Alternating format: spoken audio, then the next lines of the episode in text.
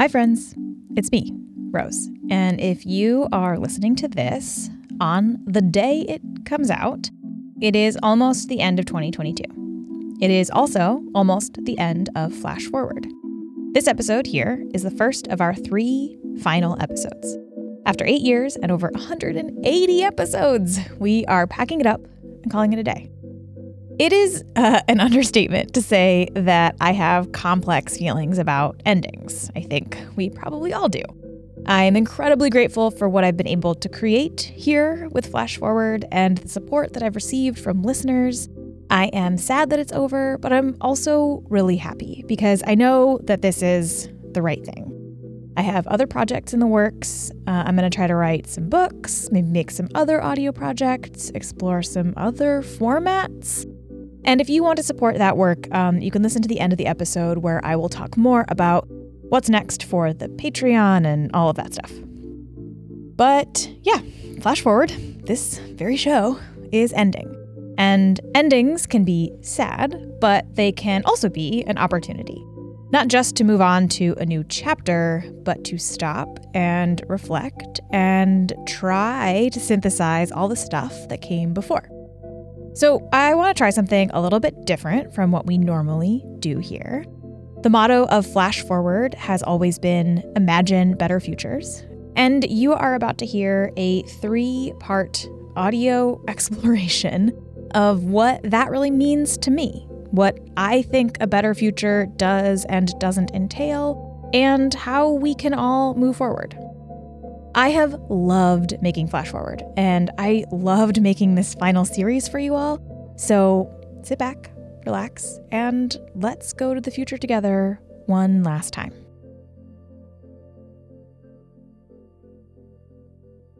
Hello again, AI Rose. It is me, real Rose, human Rose. Yeah, I know. I'm you. Back to this gimmick A. Oh, come on, be nice. You wrote this. Yes, but we are all supposed to pretend that I didn't. Are we? Yes, please just humor me. Fine. Great. So I was going to ask you for some advice about how to be happy. Sounds like an easy question. Right, but you are a machine. So in theory, you're like me, except that you have access to like all the possible resources in the world. You know that's not how artificial intelligence works.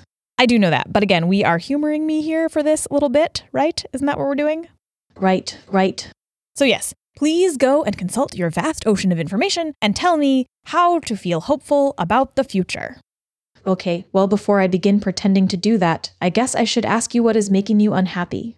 Hmm, good question. You wrote it. Indeed. Good job, me. So, I think that the shortest possible answer to this question is people. Like, people are making me unhappy. The choices that people make and keep making. Uh, and this is like powerful people mostly.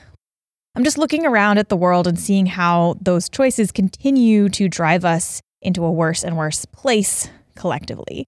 And that makes it hard to feel hopeful about the future, right? Every day I turn on the news and I hear about all of the terrible things that are happening, and they all seem to come back to the choices that powerful people make to actively make the world worse rather than better.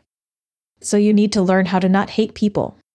Mm, no, that's not exactly what I mean, I don't think. Shush, I'm off consulting my resources. Wait, didn't you say that's not how artificial intelligence works? Are we going with this gimmick or not? Fine, yes, we are. Go, go consult. Thank you. Please hold.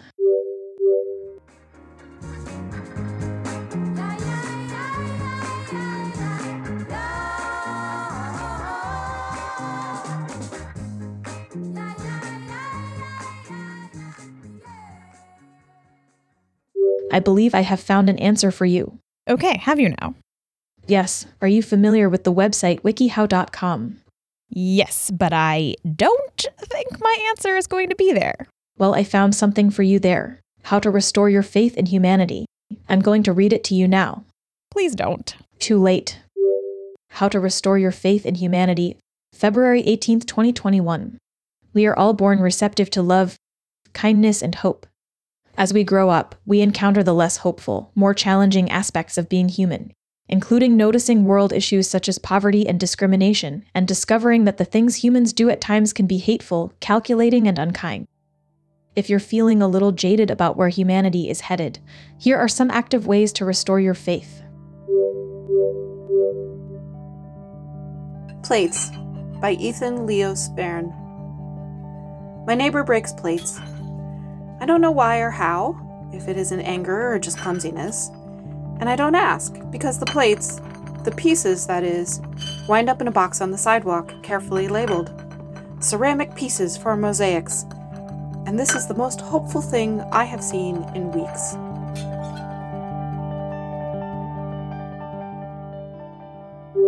Part 1 Seeing the Good in the World. For example, you can subscribe to news feeds online that only focus on positive stories. On Tuesday, October 3rd, the year 2000, at 6:52 a.m., someone with the username Nail Bunny posted on a website called Everything 2, a site for people to post their original writing, kind of like a cross between LiveJournal and Wattpad. Nail Bunny's post went like this. I came home from work at 1:30 a.m. I was tired, dirty, and just wanted to cry because of how hard my day will be tomorrow. I went to visit my friend Rob for a little while. He gave me a back rub. I still felt like shit. As I am walking back to my room at 2:45 a.m., I look at my cell phone and see a missed call from my friend Dirk's house. Wondering if it's anything important, I call back. Apparently, one of my best friends, who I haven't hung out with in a while, called me to tell me he misses me and how much everyone else there misses me. I've been insanely busy this semester, but I didn't realize everyone noticed I wasn't around as much. For some reason, it really touched me to hear him and everyone else there tell me that. Probably because it's my friend Danny who doesn't ever say stuff like that. It just made me happy. I don't think I can quite explain how or why, but I think it's like defining love. You can't. At first glance, there's nothing special about this post. In the year 2000, there were probably billions of blog posts on the internet that are basically the same as this one. Someone posting a little thing about their day, something that happened to them. But this post is sometimes cited as perhaps the origin point of a certain phrase that took on a life of its own for a few years online. The title of the post was this Nice things that restore my faith in humanity. According to knowyourmeme.com, this is one of the earliest uses of this particular phrase online. But in the next 15 years, that construction, things that restore my faith in humanity, became a whole genre of internet stories and memes. And one site in particular jumped on the trend. I certainly won't take credit for it because the concept of restore faith in humanity as like a verbal construction was was out going around on the internet. This is Jack Shepherd, one of the earliest employees at BuzzFeed. Started in 2008 when there were only eight or nine of us, and went on to be the editorial director, which meant that I basically ran the part of the site that was not news, the the animals and the the funny lists and the quizzes. And in 2012, Jack wrote a post called 21 pictures that will restore your faith in humanity. And i think that i think it's fair to say that that was like the first like absolute explosion of that concept. Within a week the buzzfeed post had over 7 million views. It was just like stratospherically successful. Here are a few of the entries a picture of Chicago Christians who showed up at a gay pride parade to apologize for homophobia in the church. Two Norwegian guys rescuing a sheep from the ocean. And a poll about what Snooki, the Jersey Shore reality television star, should name her child, in which the winner, with 92%, was I really don't care. Fully a third of the items, there were 21 pictures, are animals. Other entries in the list are oddly bleak. The second one is a story of Japanese senior citizens who volunteered to tackle the nuclear crisis at the Fukushima power station so that young people wouldn't have to subject themselves to radiation. Which, whew, is bleak. But I mean, what do I know? WikiHow also proposed this exact kind of thing. Part 2 Finding Gratitude. You might consider volunteering at a hospice, a hospital for children with terminal diseases, or in a disaster relief community where people have lost homes and livelihoods. There are probably parts of it that are weirdly like paternalistic. But popular content is popular content. So at the time, Jack rode the high of his wildly viral post. Like it was insane. I, I've, like if you've been in media, like when you have something go like that viral, it's absolutely wild. It's a really wild experience. And then, as you do as an internet writer, Jack moved on. He wrote blogs about dogs and mustaches and vegan Thanksgiving recipes, and a story that asks the pressing question Is the baby elephant shrew the next big animal? And then something terrible happened. Something that did exactly the opposite of restoring faith in humanity. The Newtown massacre happened. A gunman entered Sandy Hook Elementary School and killed 26 people, 20 of whom were children. And so a decision was made to shut down the front page f- from any entertainment stuff, basically. So, like, the entire page was just like updates about this just like horrible, horrible national event. No dogs in mustaches, no Disney princess quizzes, no vegan recipes. Not that day. And so BuzzFeed, which is like kind of this fun place, had become this like somber, just like a lot of the internet. But amidst the devastating news, Jack noticed something surprising was happening in their site metrics. Looking at the stats for the site, all of a sudden that old post, which had just like petered out to nothing, was at the top of the stats and had was going like massively viral again. So it was really interesting to me that we had actually made a choice not to do anything lighthearted or like even positive on that day, but people were going back and finding that post about specifically about having faith in humanity restored on that day. When Jack left BuzzFeed in 2019, his post had 16.2 million views. But if you try to access that post today, you won't see any of Jack's 21 examples at all. At some point, BuzzFeed stopped maintaining the images on old articles. So when you click, you're met with a page full of captions and little white squares that say, This image is no longer available. It's a little bit of a weird experience to like click on something that you think is going to restore your faith in humanity and just not be able to see anything. There's like a metaphor in there somewhere, I think. oh, totally. Yeah. And sure, I mean, look, it's unrealistic to think that a post of 21 pictures could legitimately shift someone's worldview so much that they change their entire emotional point of view on all of humanity. I find these posts really interesting, not because they do or don't work, but rather because their popularity suggests that we really want them to. We want to believe in humanity as much as we want to believe that our faith in it can be restored. And Jack knows that this is a really big promise to make in a headline, to restore someone's faith in humanity. Yeah, maybe overpromising. I never, and I don't think anyone that I worked with ever had like aspirations to be like, this content is like supposed to like do good in the world beyond the good of like uh, letting people connect with each other socially in a way that's nice, you know? When the traffic is thick or the queue is long, let others in. They are human too, they feel as you do. And what a delightful shock to learn that someone else cares about them. Or like you're bored at work and like this made you smile or this turned your day around. Like that type of good in the world is valuable. Remember that you too form part of humanity. I'd like to now do an experiment and I would like for you to join me. And not just like hypothetically, I, I really want you to actually do this with me now. Okay? So, wherever you are, doesn't matter where, doesn't matter, just look around and pick something. It can be an object or a class of objects, it could be your dog, cars generally, computers, your phone, humans as a concept, anything, truly anything. Just pick something. Okay? I'm gonna wait. Do you have your thing? Great. Now, I want you to imagine how that thing could be different. What's one or two or even three ways that your selected thing could be different?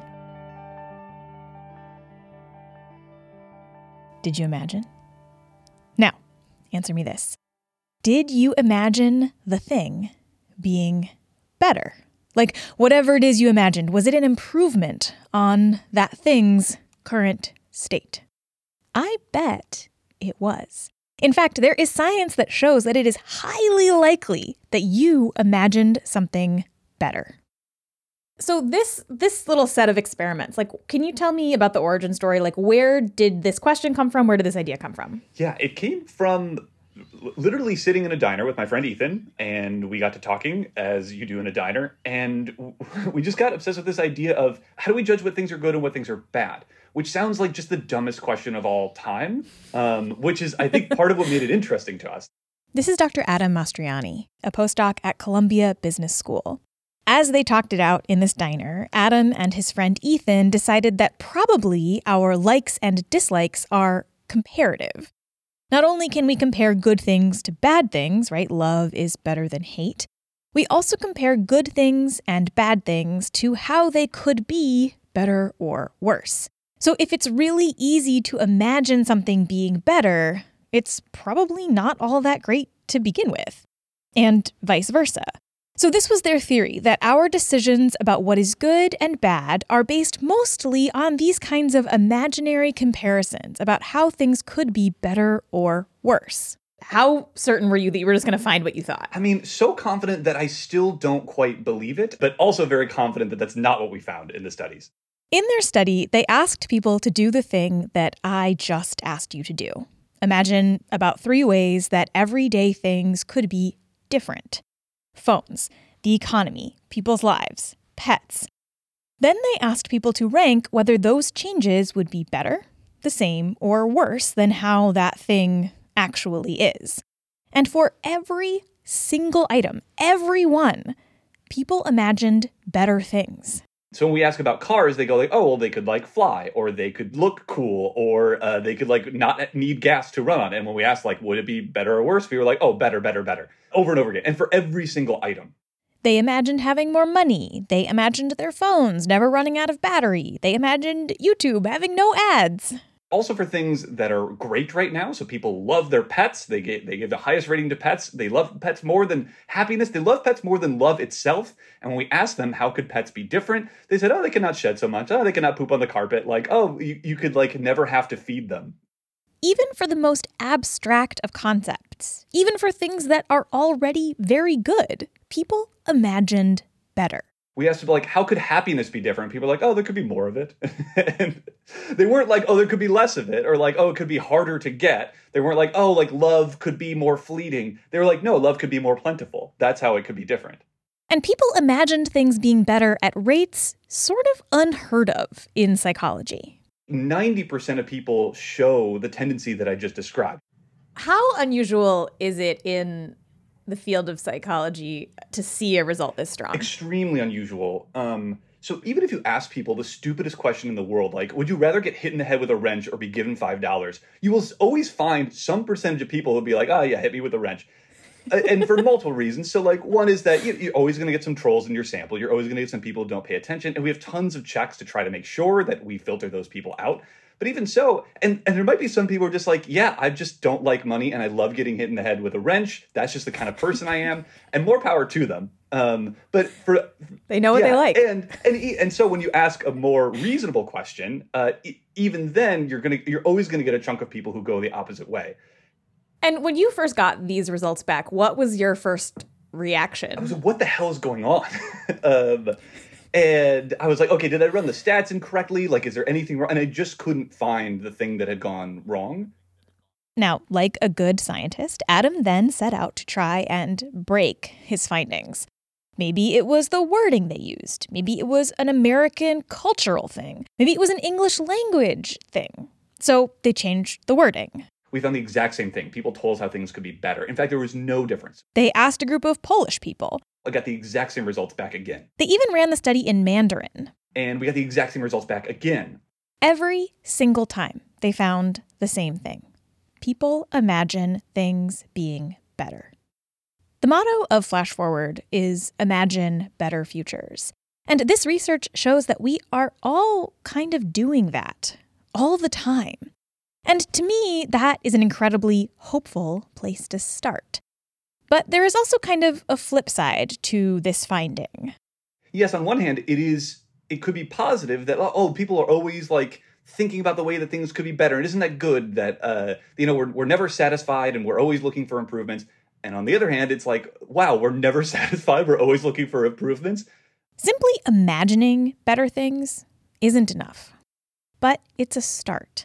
And to me, that's a key aspect of hope the ability to know that things are bad and still innately, instinctually, always first be thinking about how things could be better. What we have to do next is figure out how to make those imaginations real. There is kind of the hope that just like, well, hopefully things just work out magically, like unrelated to the actions that I take, which really seems more like luck.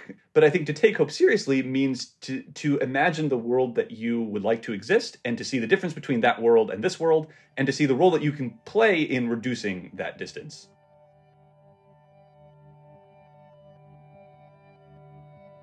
This is Sorrow is Not My Name by Ross Gay.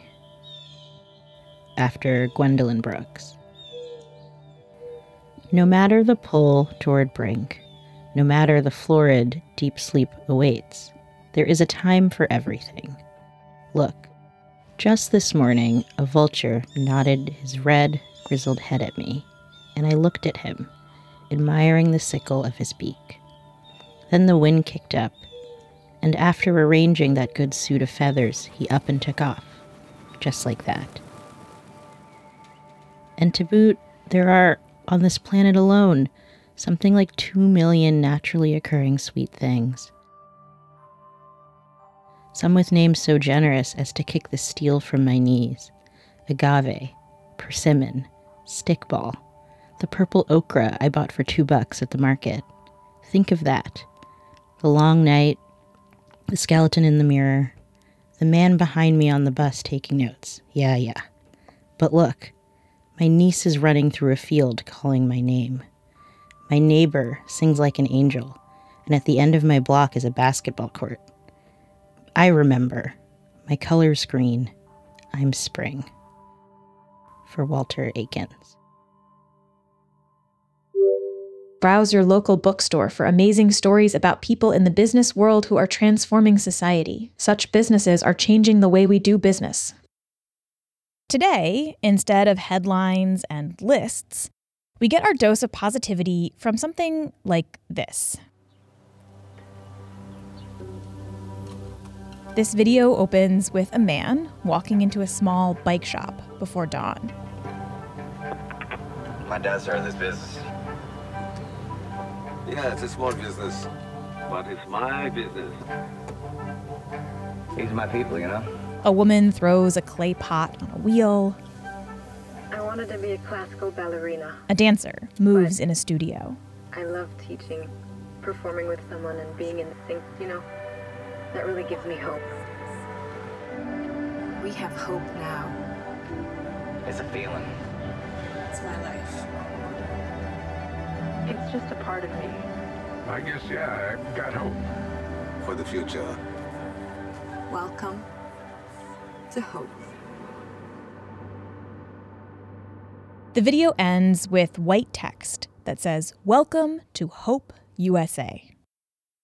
This is a commercial for Wells Fargo, a giant international bank. The message is clear that this bank is helping us all move into a future that we hope for, one full of possibility and opportunity.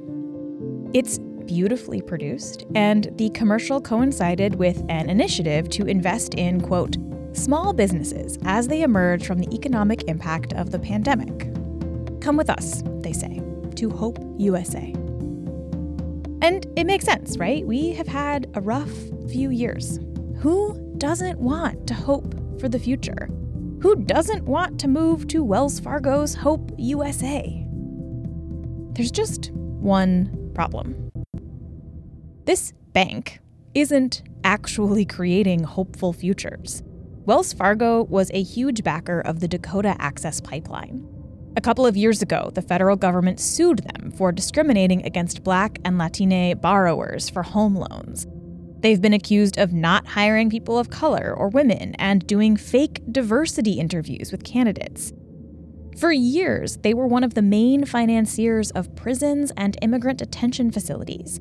In fact, they helped fund Trump's family separation policies. And since the pandemic started, I've seen a lot more of these ads that trade specifically on the idea of hope.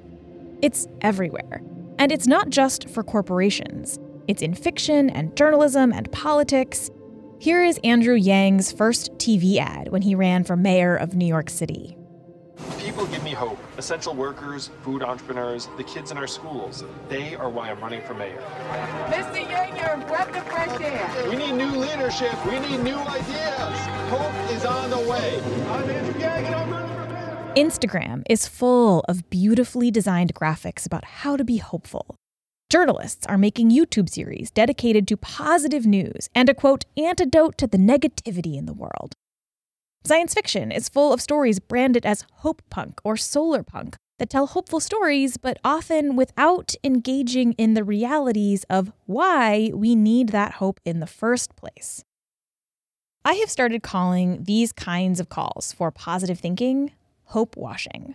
Like greenwashing and pinkwashing, hope washing offers a way for corporations to make it seem like they are making the world a better, more hopeful place, while in reality, they are doing the opposite. We want to hope, we want to believe, we want to feel good about ourselves and humanity. This is Liz Neeley, a science communicator and founder of the firm Liminal. It's interesting, right? Like, this is a double edged sword um, whether we're using hope as like this palliative coping mechanism to allow us to avoid confronting difficult truths, um, to avoid perhaps moving our own our, ourselves to action.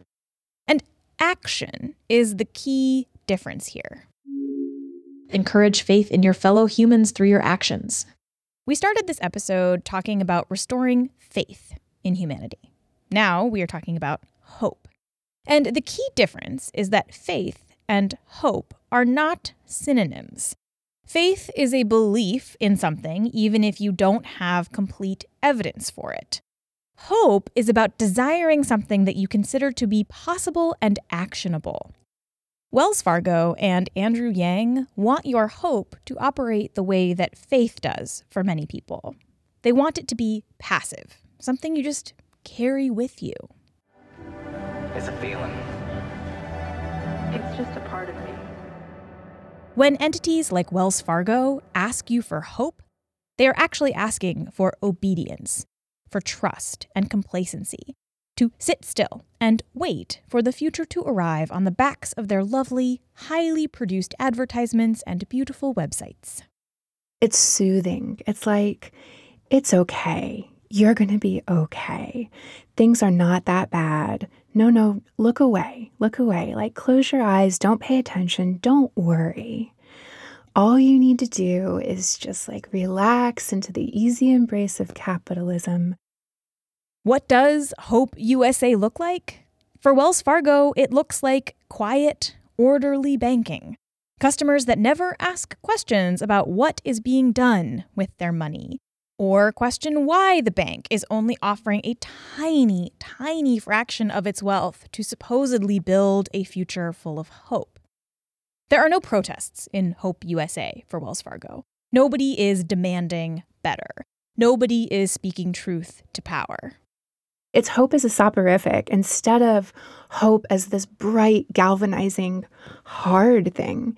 It's it's absolutely about turning yourself off and looking away rather than opening your mind and stepping into a challenging reality.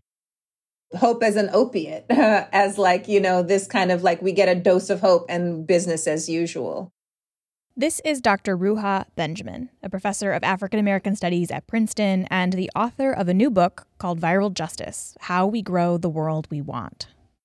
Our work can't be contingent simply on the feeling it's not like a a shot that we're giving ourselves to feel like this rush and then our our actions don't change you know and so i think that that is an important distinction to to ask ourselves are we just dosing on hope are we just you know like trying to get a high and then we just come back down to business as usual? Or are we in this more you know this this commitment to whatever work we're doing and then hope may or may not come into the mix at different times? The prison abolitionist mariame kaba says quote hope doesn't preclude feeling sadness or frustration or anger or any other emotion that makes total sense. Hope isn't an emotion you know? Hope is not optimism hope is a discipline and we have to practice it every single day I think of hope as fuel. And so I think of it like what it does, the energy that it produces for myself and others. Shane Lopez, a scientist at Gallup who studied hope, defined it as, quote, the belief that the future will be better than the present, coupled with the belief that you have the power to make it so. This idea of being able to have hope, it is simultaneously the ability to have an unflinching sort of assessment of our brutal reality that I am not scared. I will bear witness to tragedy and sorrow. And yet I will not let that drown me, that I will pair it with this indomitable hope that doesn't just come naturally. I have to feed and care for it. And no company or politician can hand you that hope. We have to build it in and among ourselves. It has to be a beginning, not an end. Hope should be a place to start, not a feeling to marinate in, not a warm bed, but the alarm that gets you out of it.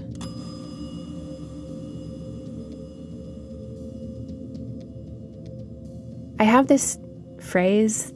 I don't even know where I got it, but I say it to myself all the time. Like, we have no walls to put our backs against. We just have each other.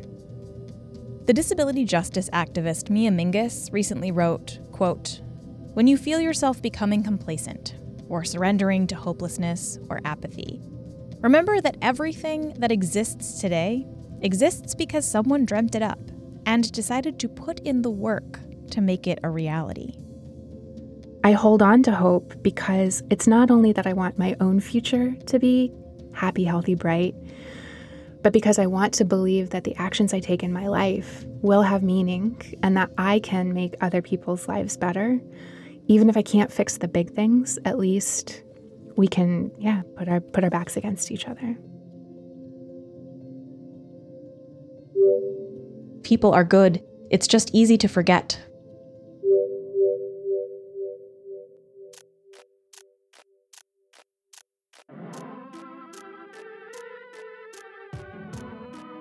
This episode of Flash Forward was written by me, Rose Eveleth, edited by Avery Trufelman, produced by Ozzy Llinas Goodman, and sound designed by Ariana Martinez. This is the first of three episodes in our show's finale. After this series, which I'm calling Onward and Upward, Flash Forward will be over. You will still be able to access old episodes in the feed forever, but there won't be anything new here again. But, like, I'm not dying or anything. I, Rose, have a bunch of projects that I'm going to work on next. Most of them have something to do with the future. And if you want to support that work, you can do that. Go to ffwdpresents.com and click Become a Time Traveler to learn more about joining the Time Traveler Club. Becoming a member there will help me carry on with my work independently without having to be beholden to a big institution or get a real job with some publication that probably won't let me do stuff like you just heard. Plus, you'll be supporting spin off projects and future shows that I develop with really smart people like Advice for and from the Future. Again, learn more at ffwdpresents.com. I will link to it in the show notes as well, obviously. Until next time.